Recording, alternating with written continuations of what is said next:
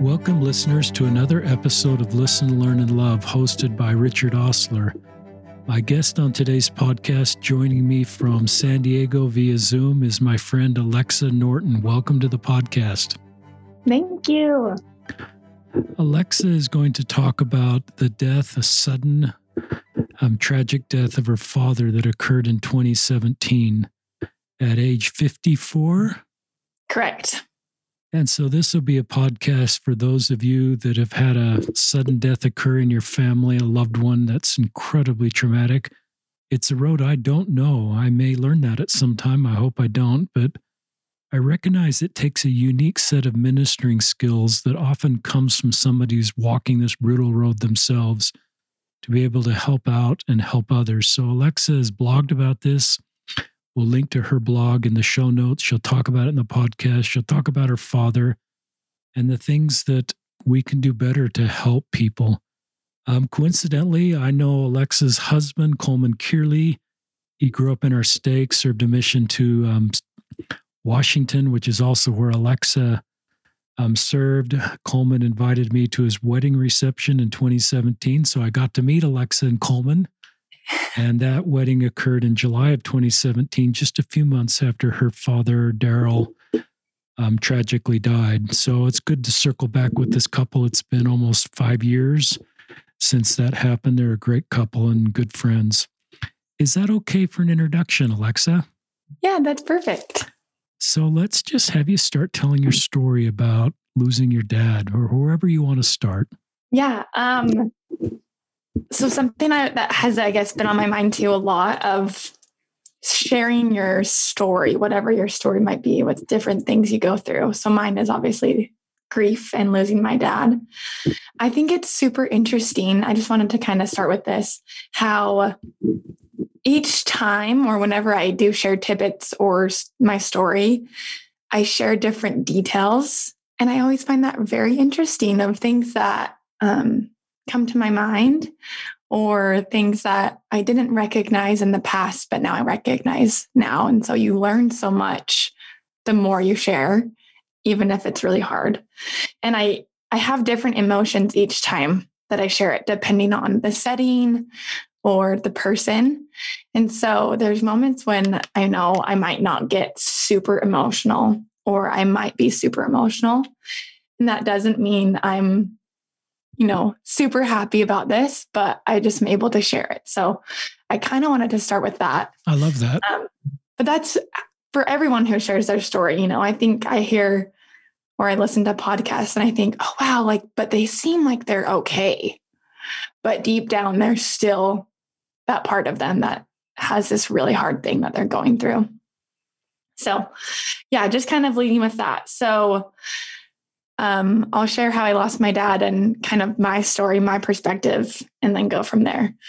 So, um, actually, I'll start with Coleman. Coleman and I got engaged in March, and obviously my life wasn't perfect, but I felt like I was doing like all these awesome things. We were preparing to get married. I felt like I was finishing up school. I wasn't finishing up, but I was finishing up a semester.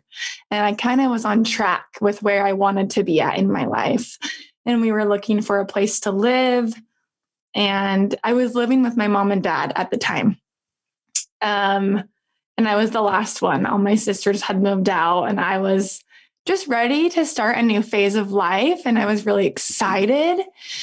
And um, Coleman had actually gone out of town for a a school trip where he was going to be in England for two weeks. So he was going to be building a bike, actually, like welding a bike. That was part of his program. And my dad, I remember he was so excited. My dad has always loved traveling, and I think a lot of people love traveling. But my dad actually worked for Delta Airlines just so he like he cleaned airplanes just so he could fly standby for free. Cuz that was always a love of his. So he would sometimes come home and randomly say like, "Hey, I need you to take me to the airport cuz like I want to go to Peru tomorrow." I'm like, "Okay, you can't just up and leave your life and do these things." But that was what he loved and he loved doing solo trips and he felt really nourished by doing those things. Um, So, anyway, my life felt like pretty great and I felt like I was pretty happy. And I got home. I was actually babysitting a neighbor at the time. I was babysitting her kids. And I woke up that morning, went to work. Work. I just went over to her house and took care of her kids for a couple hours.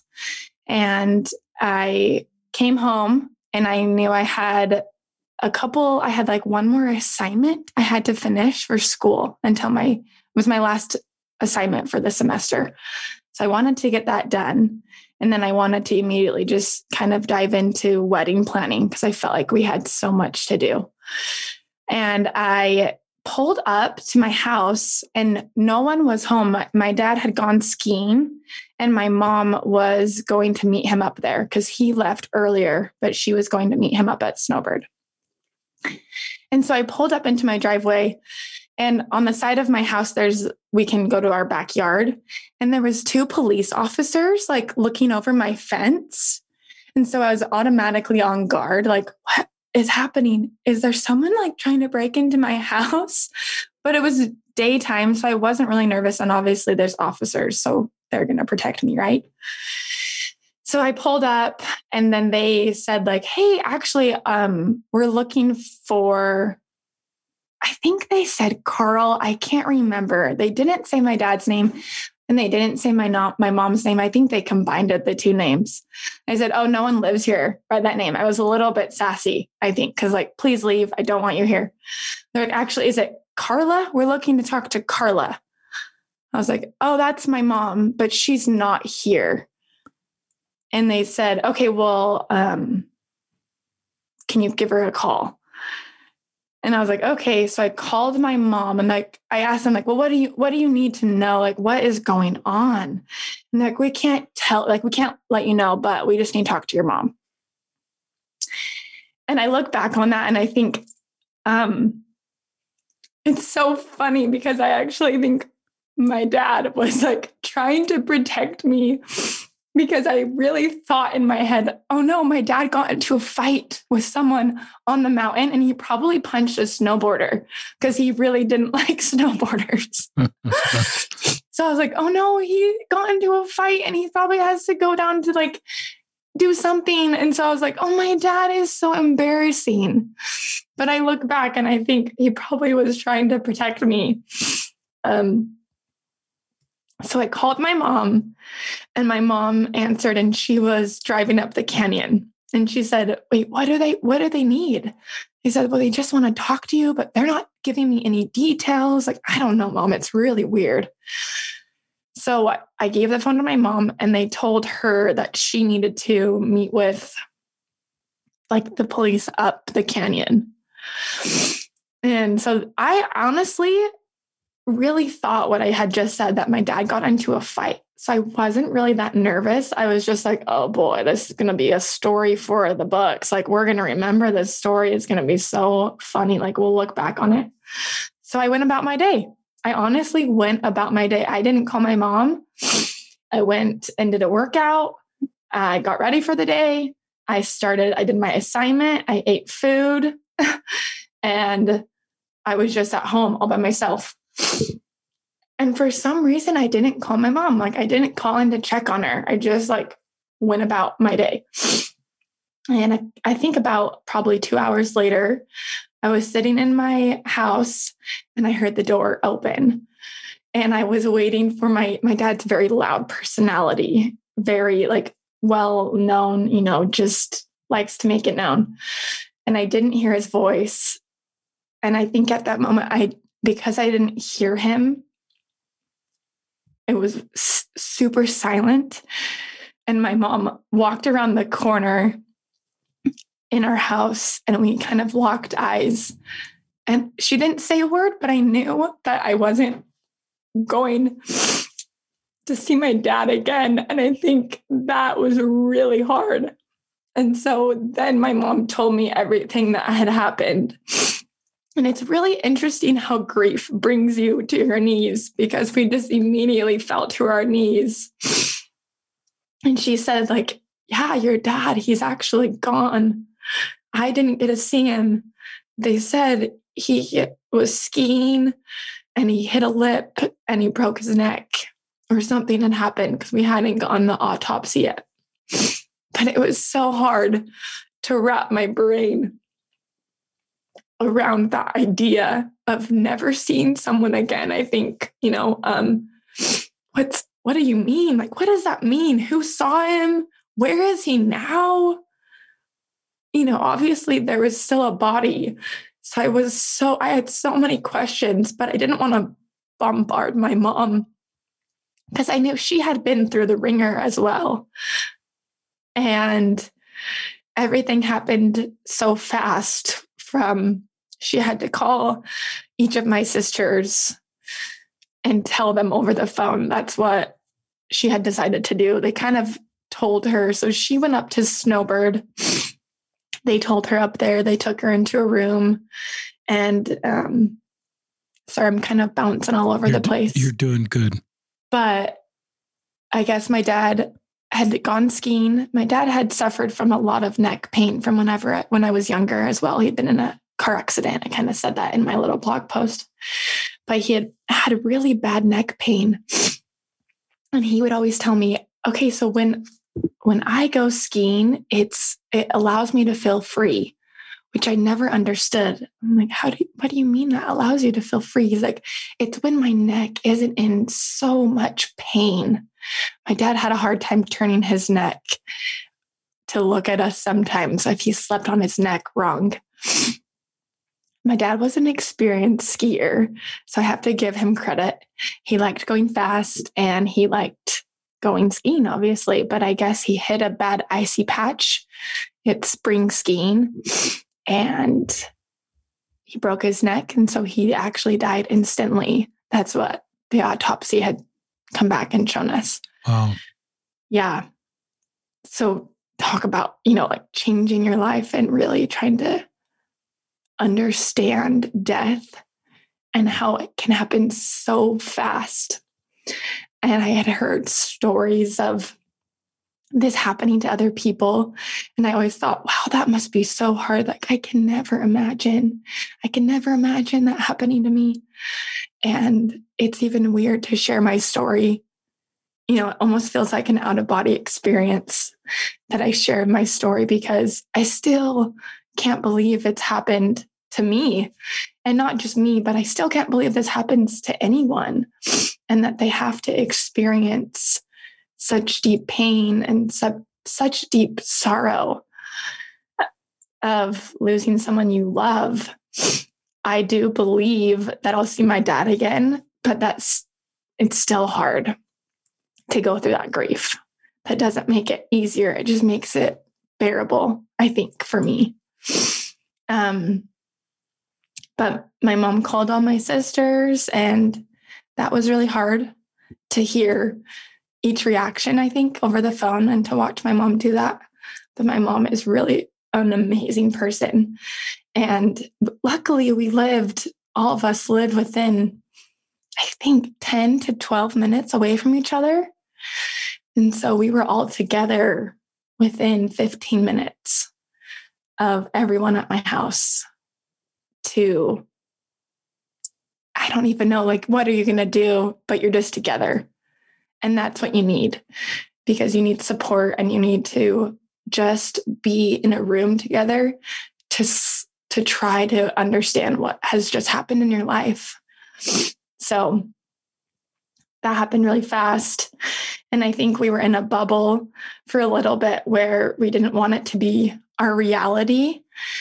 And it's crazy because my one of my brother-in-laws, he said, I, I don't want to have to say this, but I think you guys need to start telling people really soon because there's actually an article already written about that some a man in Millcreek, Utah had died on in snow at Snowbird that day.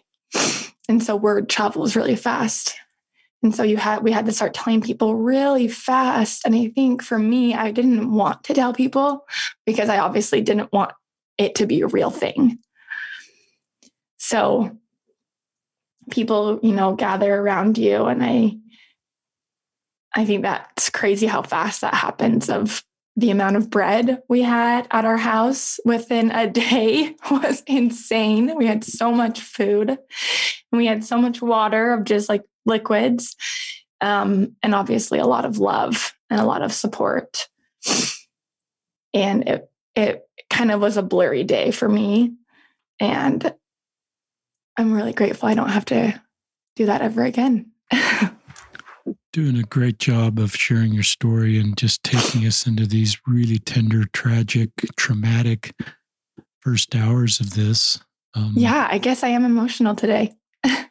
I think that's a good thing. I'm I'm looking here a picture of your dad on your blog post. I will link to your blog so you can see family pictures. You can see your dad, um, mm-hmm.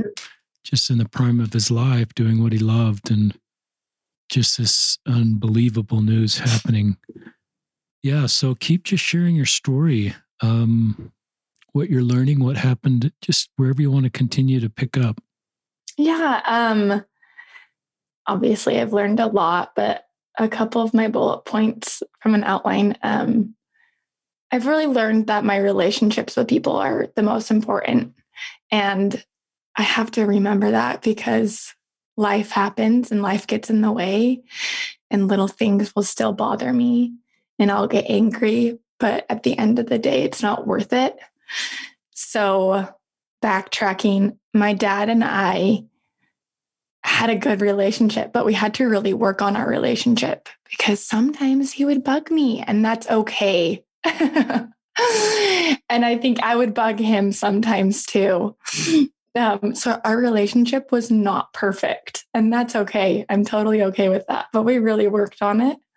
Um, the night before, I remember I got home from work and my mom and dad were there, and it's so silly. I don't even know why I made this because I don't make this a lot, but I made tapioca pudding.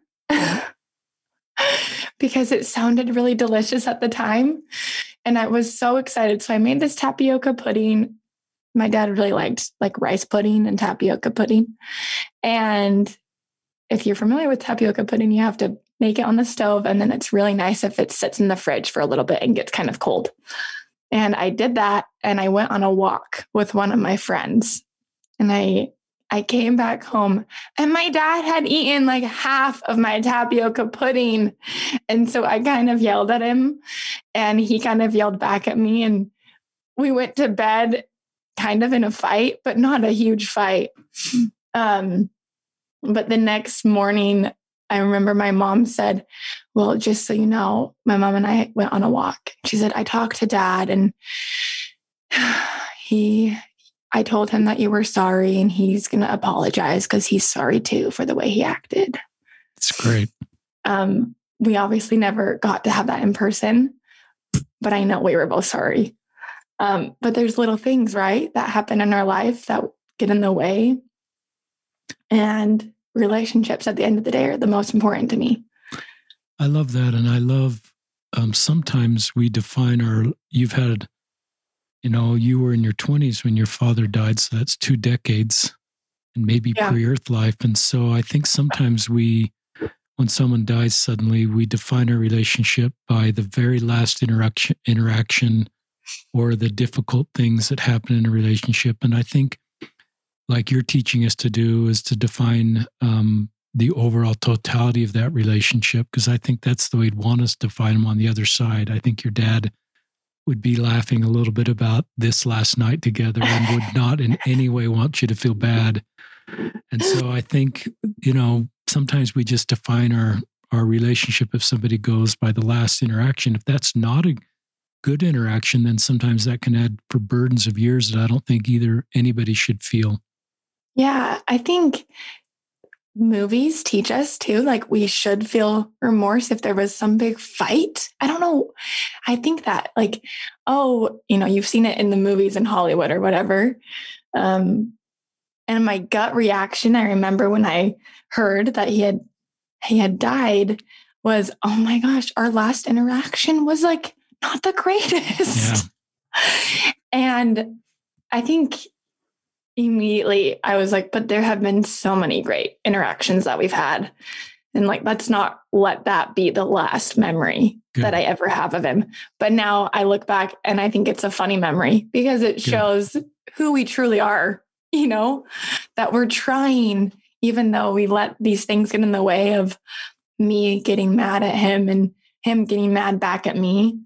But at the end of the day, we were both sorry. I love that. He didn't actually mean that, you know? Keep sharing us with what you've learned. This is hopeful. Yeah.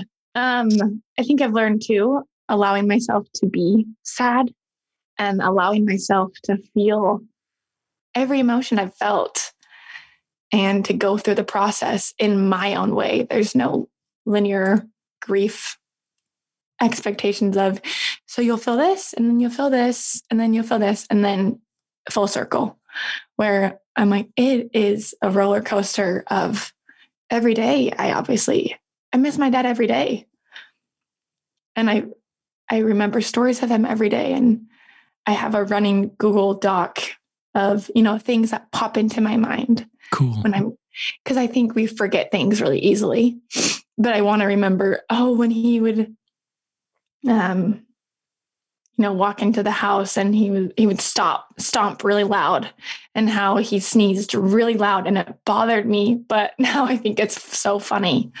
But there's always memories you can remember, and it's important to write those down so that you can look back and remember the good and the bad and the funny and everything that they were to you and everything that they still are. I love that. I a couple things I really love there is you some I'm sort of an analytical guy, so I hear these stages of grief. And I think you're helping us understand it's not quite that linear. You go between stages, and at some stage you may be back.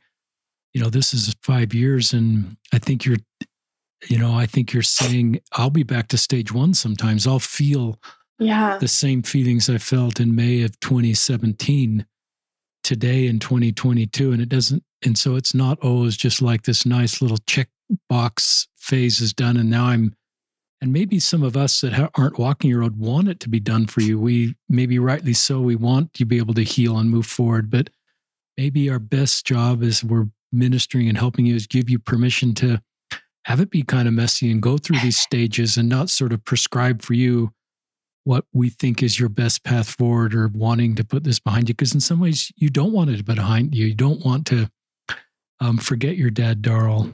Am I saying his name right? Darrell or Daryl? Daryl. All right, Daryl.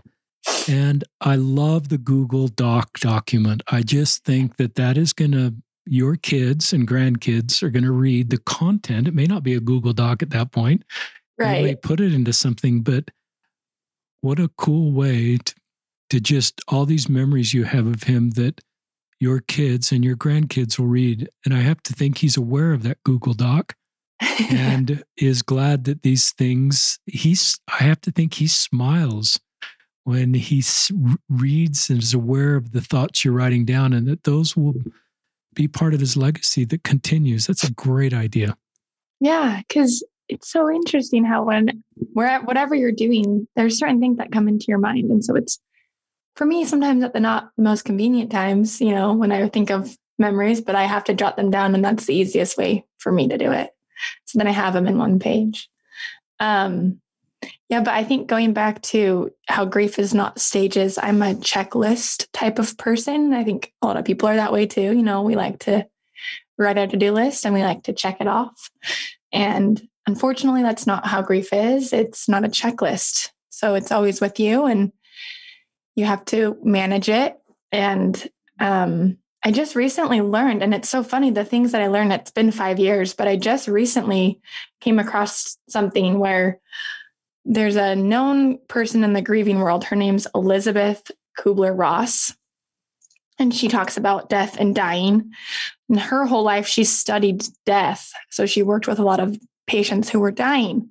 And she wrote the stages of grief. So the five stages of grief, grief, which is like anger, denial, you know. Um, but she actually wrote those for people who were dying, not for people who were grieving. Interesting. And we, if you look up like stages of grief, that's what people think like, oh, okay, I'll, I'll have to go through these. Oh, there's a stage that's missing. But it's like totally taken out of context because she actually meant for that to be for people who were about to die. They were on their deathbed and they were feeling all these feelings of like they knew they were dying. And so they were going through all these feelings. So that's something interesting for me. Um, a lot of other things I've learned, you know, um, you can't compare your grief to someone else's grief. Your grief is your grief and it's hard for you. And that's okay.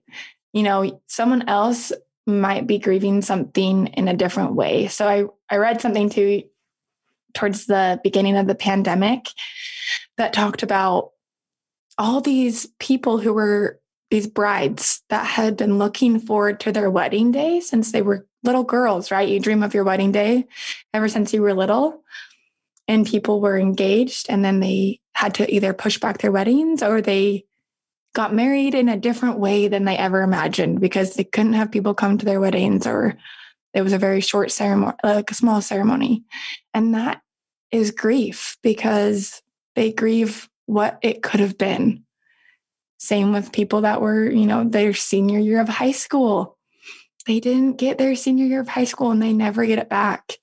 And I can't compare losing my dad to them because for them in that moment, that's the hardest thing that they've been through. And for me, this is one of the hardest things I've been through, but their grief is just as valid as mine is. There's a lot of grace in that, Alexa. Um, that's really wonderful segment. And I love the way you give permission to have people to have, in some ways, the same type of grief you have, even though society wouldn't rank them the same way. Because I think then they may feel guilty for feeling grief about their missed graduation because they recognize all these other much more painful stories and they feel shame.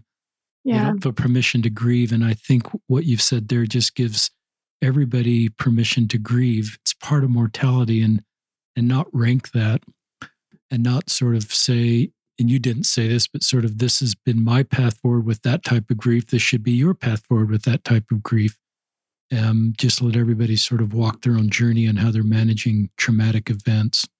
Yeah. It's taken me a couple years, I think, to get that down. It didn't just come like, oh, my grief is hard. You know, for a while, I was like, well, I've I'm going through a hard thing, so no one understands. But I think the the more I do that, the better relationships I have with other people.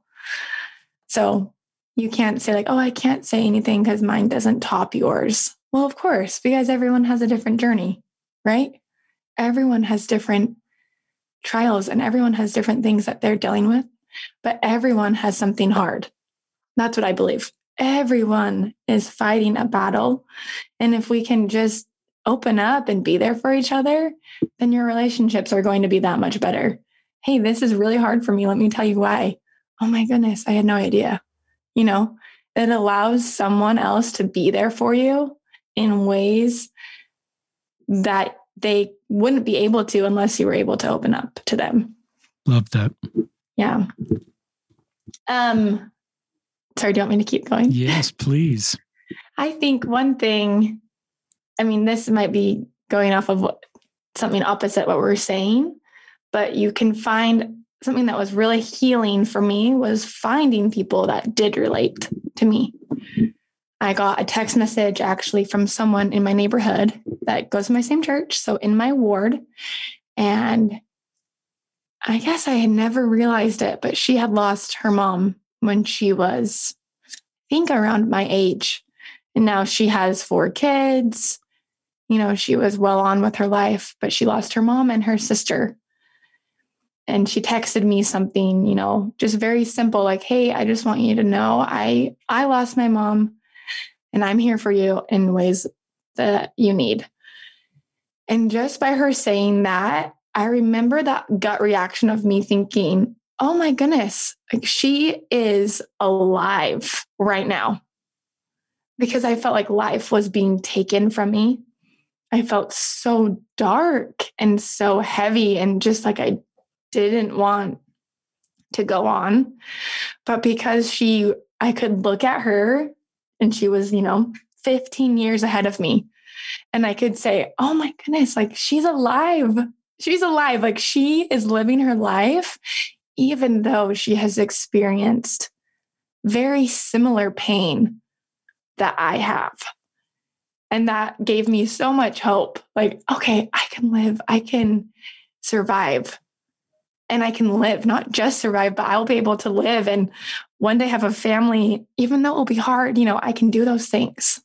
So that was really something that was like pivotal in my grief journey was finding people that could relate to me in a way that I couldn't find anywhere else. That's interesting to me, Alexa, because I, I get the relating to, but it's actually what that person did for you is gave you hope. Yeah. That you were in such a dark, hopeless space that that and you recognize she was alive. I like the word you use there, alive. Yeah. It helps me understand just what a logically so what a dark place you're in and and the gift she gave you is just hope that you can continue to be alive and she's been on this road and so I love finding community with people that are walking the same road. And that's obviously what you're doing now with um, your work in this space. Yeah. And I, she probably has no idea that that text meant that much to me. It was just a text message, you know, and obviously she did a lot more. We would go on walks and um, she would bring things over, but it was just that text message that gave me that hope that you're talking about. And so it's, really interesting to me how much we can be that force for good in other people's lives and how scary it can be, even for me at this time, um, to have other people in my life that go through similar things that I've been through. I find myself in this battle of, well, I don't know what to say. I don't know what to say to them. I don't know how to help them. I don't know how to fix that well, guess what? You're never going to fix their problem because some of it is not fixable. I, I want my dad back. I can't have my dad back. But we can be there for each other. And the the simplest things made a difference for me. I remember people that would just reach out and say, Hey, I don't know what to say, but I just want you to know I'm thinking of you, period. That was it. Like that was the end of it. And I remember all the people that reached out to me that I hadn't talked to in probably, you know, three to five years. Just people from high school that wrote me a card that meant so much. And it was such a simple act. It's the simplest things that we can do for people who are going through hard things. But we get stuck and we think, well, if I, I say the wrong thing, like I can't do it. Like I can't go over there and help them or I can't text them. Yes, you can. You can just say like I don't know what to say, but I love you. Period. That's it. Love that.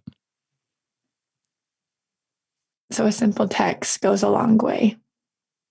We don't have to do extravagant things, I think, for people. I mean, obviously, people did extravagant things for us, bringing us soup, and that doesn't go unnoticed either but just the simplest things go a long way. That's good. Um, I like that. And I like the way there's no need for you to respond. I would guess that you're overwhelmed with inbound communication. So some of that communication probably is nice. You don't need to respond. It doesn't require a how are you doing? What can I do to help? There maybe some of that's good. And certainly I don't want to say that's not good, but some what you just described didn't co- require you to respond. Yeah. And maybe with the overwhelming inbound communication during those first weeks, it's nice to just read those messages and not feel like you need to respond. And it may be hard to respond to an open ended question How are you doing? you can't just say a one word answer. If you're really going to answer that, you can't. So maybe what people did there is just a very helpful thing. Yeah. But people have the best intentions, right? Exactly. I think they really do. They have the best intentions, and sometimes we don't know what to say. But there were even messages, and this meant so much to me too. Please don't respond, but I just want you to know. I'm like, okay, because I want people to feel validated, but just please don't respond to this. Like, you don't need to respond to me, but I love you. That's it. Why did you like it when they said, please don't respond? Just, I think we, oh. all our listeners generally know that, but why did, that's an interesting to put in a text. And um, why did um, that, why was that helpful? I think, like you said, I didn't have the pressure to be okay. I think people, and I would say this about myself, I'm a really um, bubbly person. I like to consider myself like really happy when I walk into your room. And I like to make other f- people feel comfortable and happy and laugh. Like that's just my goal. I want people to feel happy. And so I felt like that had been taken from me. And I didn't have that sight. I didn't have that light for a, a second in my life. And so I I wanted to respond to people to make them feel validated. But if they said, please don't respond, I didn't feel that pressure of, okay, they still know who I am. And they they're gonna be okay if I don't respond. Not everyone needs a response. Love that. And they're okay with that, you know. I love that. So And I've even thought about I don't want to tamper taking food over because that's often really helpful, but we know how to do that. And I've always thought there is you've got to return everything and write a note. so my wife is often taking and maybe this should be my job as the man. We're often taking when we take food, we try to take it in containers that don't need to be returned. Um, yeah. And so there's just not this sort of added burden of like keeping track of everything and writing thank you notes and returning the actual stuff with a note. I, I don't know, listeners. I don't want to be too shut down that kind of service and make you wonder is this actually helpful? Just thoughts that have come into my mind. Yeah.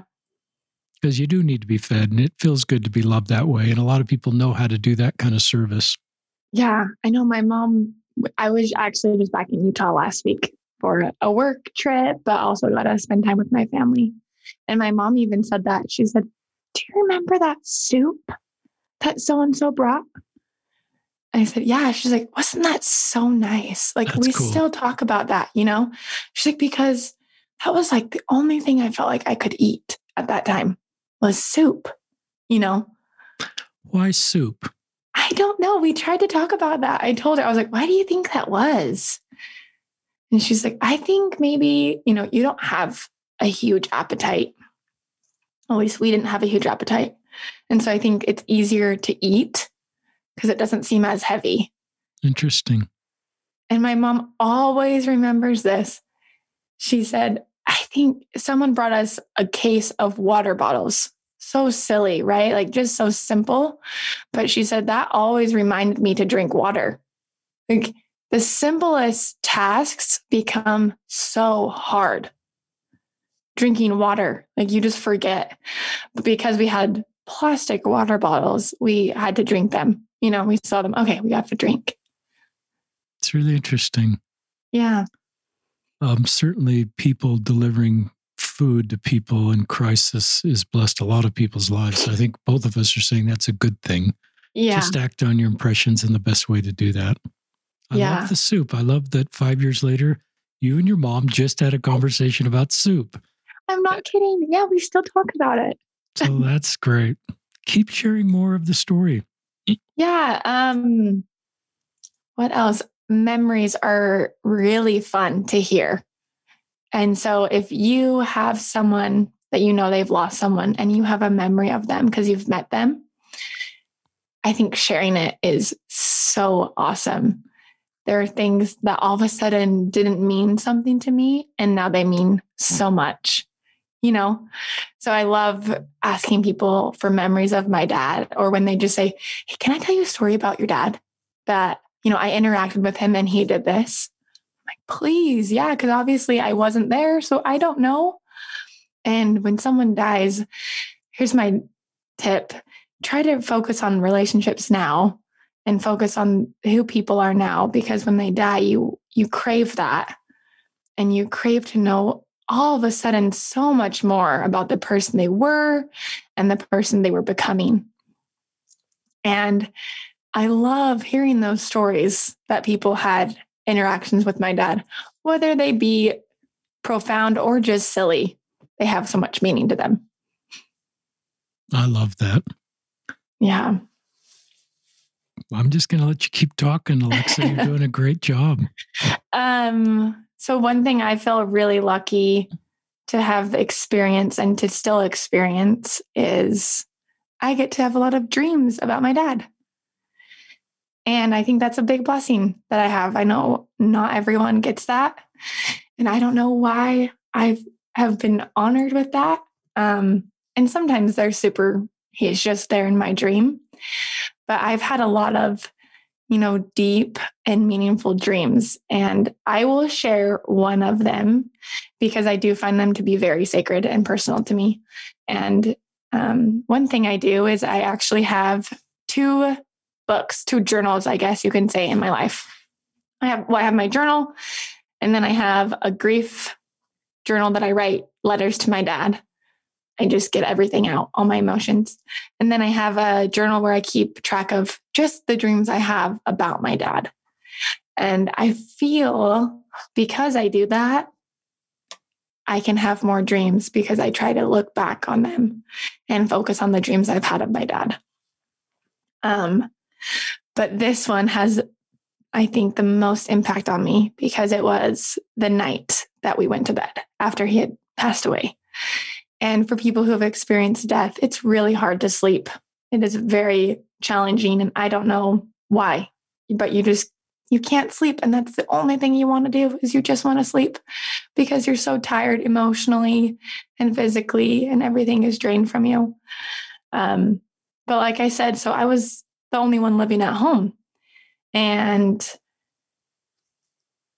my family all left and so it was just my mom and i in our house and we live in Millcreek and we don't live in a, a big house but it felt empty and I've always been I I feel like I slept with my parents at a young age. Like I would go into their bedroom and try to sleep with them because I was always scared of sleeping for some reason. That's always been my issue in my life. But um, I wanted to sleep with my mom that night because I didn't want her to be alone.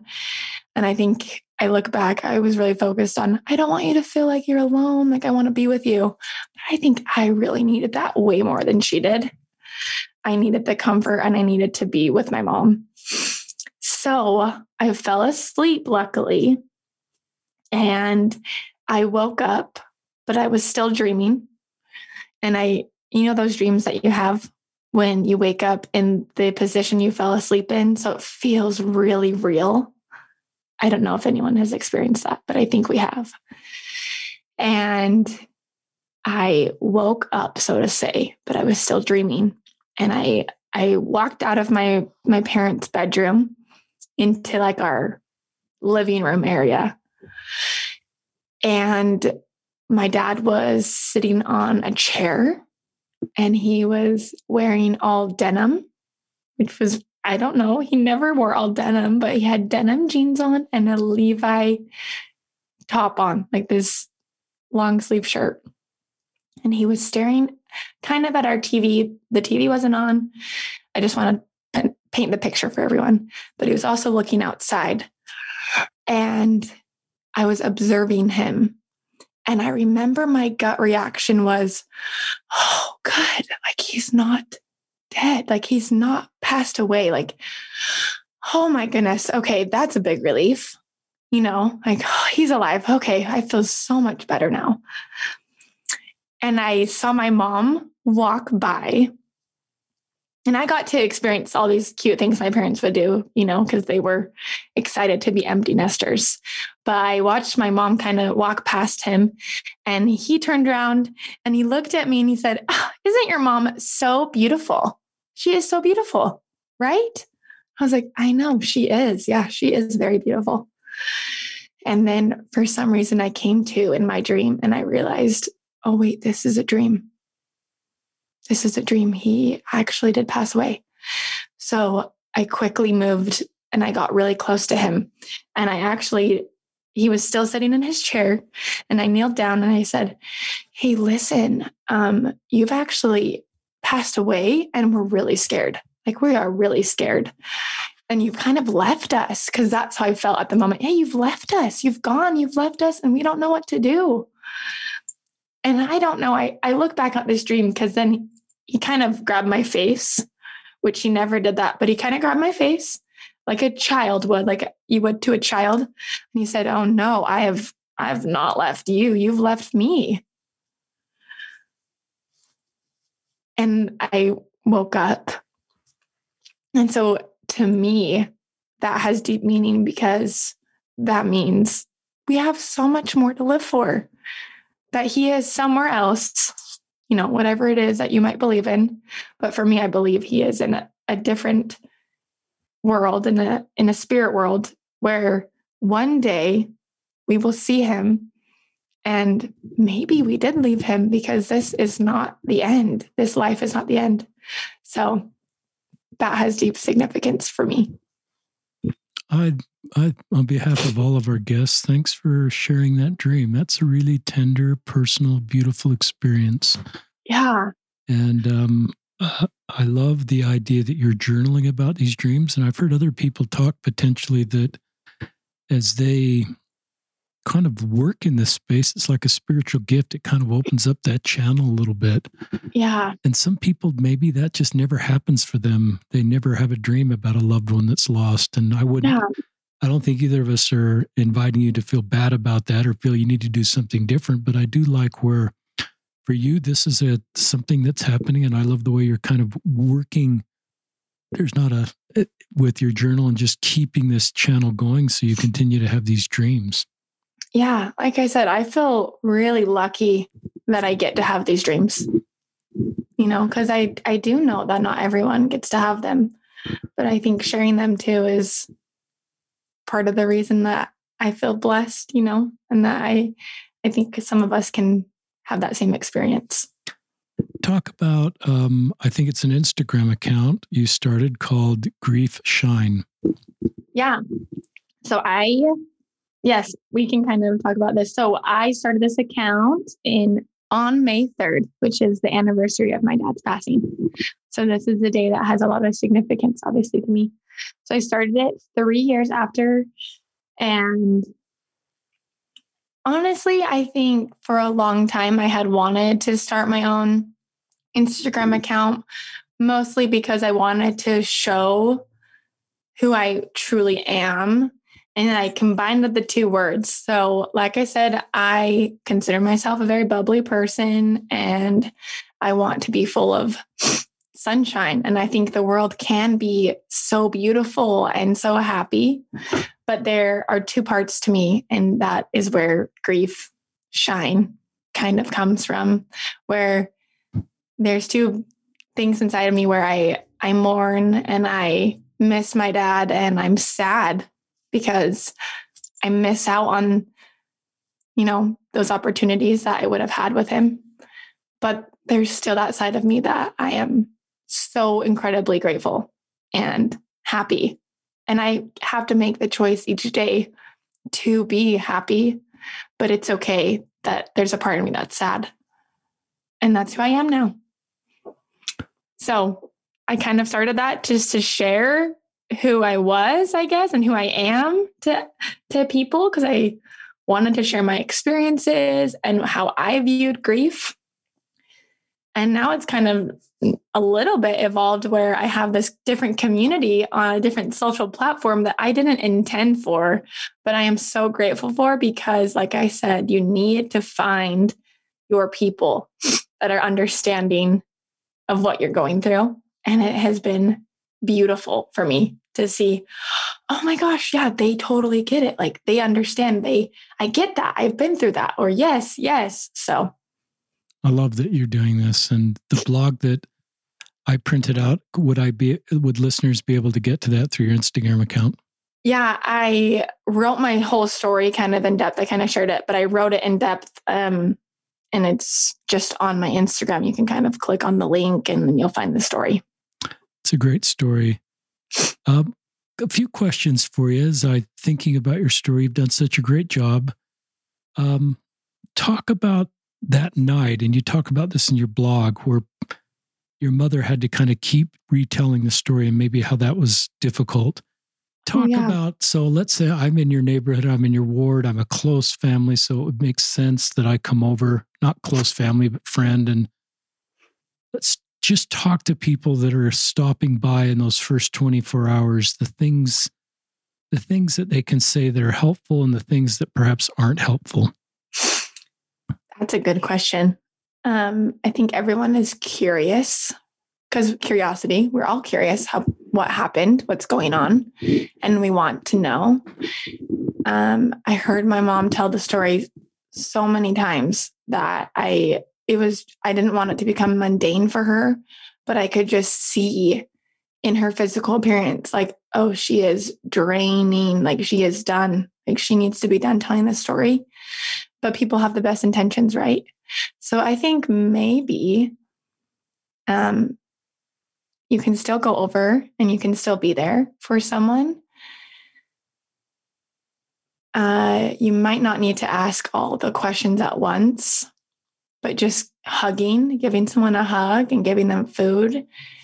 And having people in our home was really comforting. And so there are some people that just hung around and maybe they felt uncomfortable, but I don't know, just having them on our couch felt nice. Interesting. And just talking to us about things, like just about life because you try to focus in that moment. You're so stuck on, okay, my life is over. Okay, I'm never going to do this again. Okay. But I think someone asked me a question about, like, okay, so how can I help you with your wedding? Like, what do you need? And, you know, where's Coleman? Because Coleman was out of town. So asking us other questions was Were really those good questions to ask you. I felt like, but everyone's different, right? Okay. But that was really comforting. And we like to go over the first week or the first two weeks or the first month. But like you said, kind of at the beginning, and this is just because of human nature, we want people to be okay. I want people to be happy. I have already said that. But realizing that they're never going to be fully okay is okay and you need to check back in on them in three months, in six months, at the year mark. I have people that text me on May 3rd, and that means the world. That's cool. That they remember. So it's not that, traumatizing you. You already know it's May 3rd. It doesn't re I already know. You. I know the day. I relive that day all the time, right? That's interesting. Hey, I'm thinking of your dad and you today. Love you. Heart. I'm thinking of your dad today. Yeah. And you. That means so much. And it's the simplest thing to remember that date. But going far beyond just the day of you checking on them, there's a lot of pain that you experience at that year mark, at Christmas, on your birthday, anniversary, you know, of my parents. Any, there's so many days that have a lot of other meaning that when people reach out, and say those things, I am so grateful. And it makes me want to be better about the other people in my life. I think, oh, dang, I never did that for so and so, but I can do that now. I like that. And some of my prior listeners have taught me about platitudes that sometimes we say something and it really just keeps me emotionally safe, but it doesn't really help. Yes, like that's if, such a good way to put it. if I said something, well, your dad's needed on the other side and he's a missionary over there, and listeners and Alexa's cringing, right? So that really may help me, but I think it dismisses the complexity of your situation. And um, but they Talk, mean well. And that's why I can't be mad because I know they mean well. You have a lot of grace, Alexa. I've tried. Do it was really talk hard. about any of these platitudes? I just offered up one that he's, you know, God called him home because he's needed more on the other side. Oh, I, yeah. He was in a lot of pain. Are you happy that he's not in pain? Yeah. Keep going. Any others that are triggering um, or painful? I can do another podcast. But people who say this is the most simple thing to say how are you today? Not just how are you how are you today? How's today? Because every you're you are living day by day when you go through something similar to this or in any type of hard thing. It's a day-to-day thing. Um, I love that you brought your mom's Carla story into this, and it's your story you've shared together and your whole family story. Talk about um, this is sort of the complexities of this. We go to church and we hear lots of stories of people that are saved. there's lots of people that have been skiing and been in very difficult accidents that are alive. And your father's fit. He's a good skier. He's not doing something out of his element. It would be a very right. natural thing. You're not worried about him. And he dies instantaneously. And how do you reconcile that where there's this loving God and some people are spared and your father wasn't? And just the context of this, this is your wedding year. This is like, yeah. I mean, I don't want to remind you. No, it's how, okay. But you're going to be walked down the aisle, so figuratively, by your father in this yeah. beautiful moment that he's looking forward to and you're looking forward to. You're engaged, and it happens during this beautiful time of your life. Um, and he's not spared. So there's probably listeners that are walking a road asking those questions and don't know what the answer is. What, and you may not know what the answer is, but I know you've asked the question and may have some feelings on it. So I'll just let you go with that. Yeah. Oh man, I think, like I said, people have the best intentions, right? I don't think people mean harm, but there are triggering Good. statements or things that do trigger me. And I think, I mean, here I am, right? This is year five. And so I've, I have a long ways to go, but I've, I have come a long way. And so shortly after, it was really hard. Um, daddy daughter dances. Wow. I leave the room, you know, because that's what I've decided. I've decided there, and my mom said this really shortly after she learned this, but she said, there are going to be experiences throughout the rest of our life now where we have to push ourselves to do it, or we can choose to protect ourselves. And both are good options. Oh, I love that. Yeah. So I'm in a room at a wedding and the daddy daughter dance comes on. I have chosen to protect myself. And so I will slowly leave the room because that works for me. You know, um, someone says something that might be triggering. Okay. I can respond or I can realize they don't know my story. So they don't mean harm. Or I posted this the other day on my Instagram.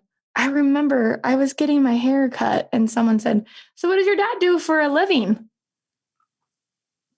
Um, I just lied to that person. I was like, oh, he's I like made up some job that he did. Awesome. Because it wasn't the time for me to share it. And I didn't know her. And so I protected myself. So I think sometimes we push ourselves and sometimes we protect ourselves, and both are good options.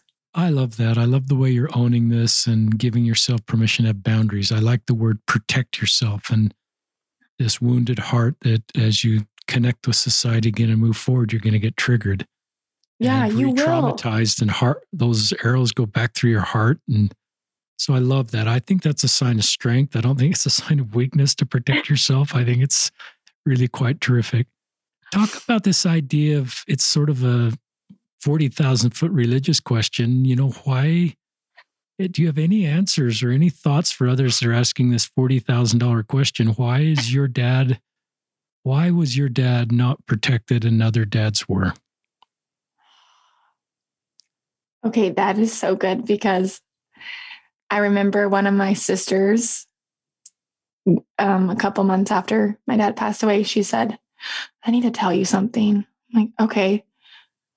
Am I evil if I see an old guy and he's still alive and I think, why are you alive and my dad's not? I like that. And it made me laugh and it felt good to laugh. And I said, no, because I think the same thing. so I think being honest with your feelings, right? First, of yeah, why did my dad have to leave us and their dad didn't? Like, why is he alive or why is she alive and my dad is gone? I wish I had an answer, but I don't. But there are certain things that give me, um, I guess, more meaning and understanding. And for me, it's when I study about my dad and I really try to understand who he was and the the things he was going through that I never fully grasped when he was alive. And it's okay that that makes me sad, you know, but I guess I never fully understood how much pain he was in with that. My dad had a hard childhood. I won't go into it, but my dad just had a really hard childhood. And the other day, actually, to answer your question, the $40,000 question is I don't know when my dad had to die, but I know that it gives me peace when I learn that he was in pain. And I believe now that he is living to his full potential, that he was never able to live here on earth to his full potential because of the natural things that get in the way it's a really honest answer. It's yeah, tr- just a terrific I, answer, and I yeah, and I, I love you and your sister though. sort of saying what you when you see older people that are alive, and I think that's just honest. You shared that, and you two opened up about it. I think it's the reality of your situation, and I think we want to have a answer to everything, and yeah. And I've learned to try to listen to people walking the road and hear their answers because you didn't really have an answer to that question. And I think that's a good answer, actually. It's just incredibly complex and we don't know. And sometimes the back to the platitudes, I, from an outsider, want to give a sort of an answer that, dismisses the com- complexity of the reality of your situation. Yeah, my dad, I'm 60, so I'm like as old as your father. I'm your father's age, and my dad's 91 and my mom's 89. And so, right. you know, I mean, it, uh, more i don't i don't know listeners. I mean mortality is just not fair. Um exactly. i think in the eternal perspective it's fair but mortality is incredibly wounding unfair difficult and the plan of salvation gives us hope and perspective but doesn't take away the pain and the trauma of what's happened to you. Now here's a question since i know your husband a little bit and he probably hasn't been perfect in this space but he, this is sort of a question okay so what does the spouse do to comfort you so you know this is you talking to if i'm phrasing this question correctly there's the there in a marriage there's one that's lost their dad and then there's one that's trying to to help that person yeah. And they don't really have a tool book on exactly how to do that. And I'm I'm assuming Coleman wasn't perfect. I'm not perfect, but what advice do you have, or what things did Coleman do that were effective, or advice you have for spouses trying to comfort their own spouse as they're dealing with a traumatic death? That's good. Um, well, the first thing that comes to my mind is he let me cry a lot. And I look back and I think, I'm so sorry. Uh, he let you, know, you cry a lot. That's interesting. Yeah, because there was there's so many triggering things, right? Like we had to go take our engagement photos like two weeks after my dad had passed. That was zero fun. But I tried. But I remember like he let me be sad when there were happy moments and he was okay with it. And that must have been really hard for Coleman because he knows me as a happy person. And I think we want to fix people no, it's okay. It's okay. Like, we're to, this is to be so much fun. You're to love this. Like, the wedding day is to be great, yada, yada.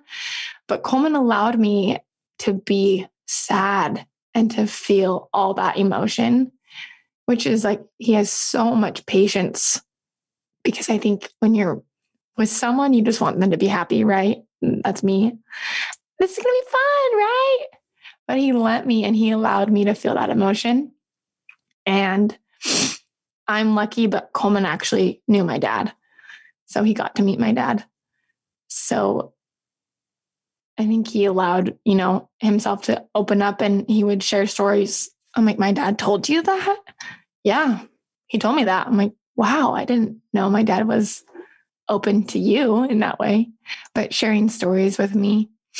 And Coleman remembers the dates as well, but he he can tell, I think, when I'm having an off day and he'll just say, Hey, what's going on? And I all I have to say is like, I just miss my dad. And that's all. You know, and Coleman just knows, okay, we're just gonna feel this emotion and you know, hugs me and holds me, and, and that's really comforting. Um, I love that. Um, those aren't really complicated. They may not come naturally for us, men in particular, but maybe all of us, is to just do the things that Coleman did, allowed you to be sad. Yeah. And we're fixing, we want to make people happy, but I recognize and that it's okay to be sad. It's a normal human emotion. Yeah. And I think he was willing, though, to recognize okay, this is who she is now. And we can become greater because of it. And so I think he realized our life was going to change forever, right? And she's never going to be the same, nor should she be the same. And that was helpful. Okay. But that, he's all, oh, that, oh, sorry. That was one of the best things anybody's ever said in a segment. That was just for me anyway. That was an aha moment that I want to rewind to what you just said, but we can become greater because of it. Yeah. And I love the way that both of you look at this incredibly tragic experience because I think it's the way Daryl would look at, want you to look at it, is that we can become greater because of it. We're not trying to put this behind us. We're not trying to ex- pretend dad didn't die and go along with our lives like they would be if he didn't die. But you're, what you just said is really powerful. And you're doing that because here you are starting this Instagram account and helping other people, being on this podcast. And I would guess as you have kids and and just your circle increases, if that's, you know, I don't want to assume you're not, I may assume you're having kids, but I realize I don't want to project that on anybody. No, one day. One yes, day. Absolutely. One day's a good answer that absolutely you will be able to just bless other people's lives in a unique way. Now, yeah, you'd rather have your father back, I'm sure, if you were choosing those two, absolutely. But that was a really thoughtful thing you just said. Thanks. Yeah. Now, another question is you've five years, and you've kind of answered this, but if you could go back to the very first night when your dad died and talk to your younger self that's roughly five years younger, and you could just walk into the room with her alone as your older self talking to your younger self. Well, and this is you talking to people that yeah. that night's happening right now. What would you say? Um, I think I would definitely, it goes back, definitely say, going back to someone else reaching out to me and feeling like I was going to be okay and I was going to live. And that's the one thing I would say. Like, this is hard right now. Yes, but you are going to like be alive in the next five years. You'll live life, even though it'll be hard, and you'll still live and you will laugh and feel every emotion that you've ever felt good and bad or sad. But you'll feel all these emotions still, and that you'll still be alive and you'll still live life to its fullest. Love that. Anything else you'd like to share with us, Alexa? Um, wow, no, my mind, I guess, is blank. I think to end, just when you're in doubt about anything that anyone else is going through, just reach out to them. Even if you don't know what to say, say that. I don't know what to say, and I'm so sorry. I think that has been the most meaningful to me, you know, or I am thinking of you, and that's it. That is terrific. Well, Alexa Norton, um, thank you for being on the podcast and sharing the story. It honors your dad, Daryl. I've been looking at his picture on your blog the whole podcast. This one right here, I, that's him. And he's in a suit and tie. He's not in a ski, and he's you've got all these pictures of him. This is a great, you know, a great dad. And um, I'm sorry he's gone, but what you're doing honors him and honors his life and helps others. You're the wounded healer. We talk about that uh, concept a lot on the podcast, where the great illusion of leadership is that others can be led out of a desert by someone who's never been there. So yeah. you know this desert. It's a desert you wouldn't invite anybody on. You don't want to be on it. But you're a wounded healer with your Instagram account, your podcast, and your life ministry to help others. And so please check out listeners at Grief Shine. That's pretty simple Instagram account. Way to find that one before someone else claimed it. I know. Um, that well done, and we'll link to that in the show notes. And and um, thank you, Alexa Norton, for being on the podcast. So this is Alexa Norton and Richard Ostler. And Daryl, we hope you've been with join with us. We sort of invite these people that have been gone to be with us on the podcast. We hope we've honored you. I think your daughter has done a great job of honoring you and what she's doing. And you're a good wife that you're separated from Carla and your other three daughters and extended family. And so this is, um, we're signing off on another episode of Listen, Learn, and Love.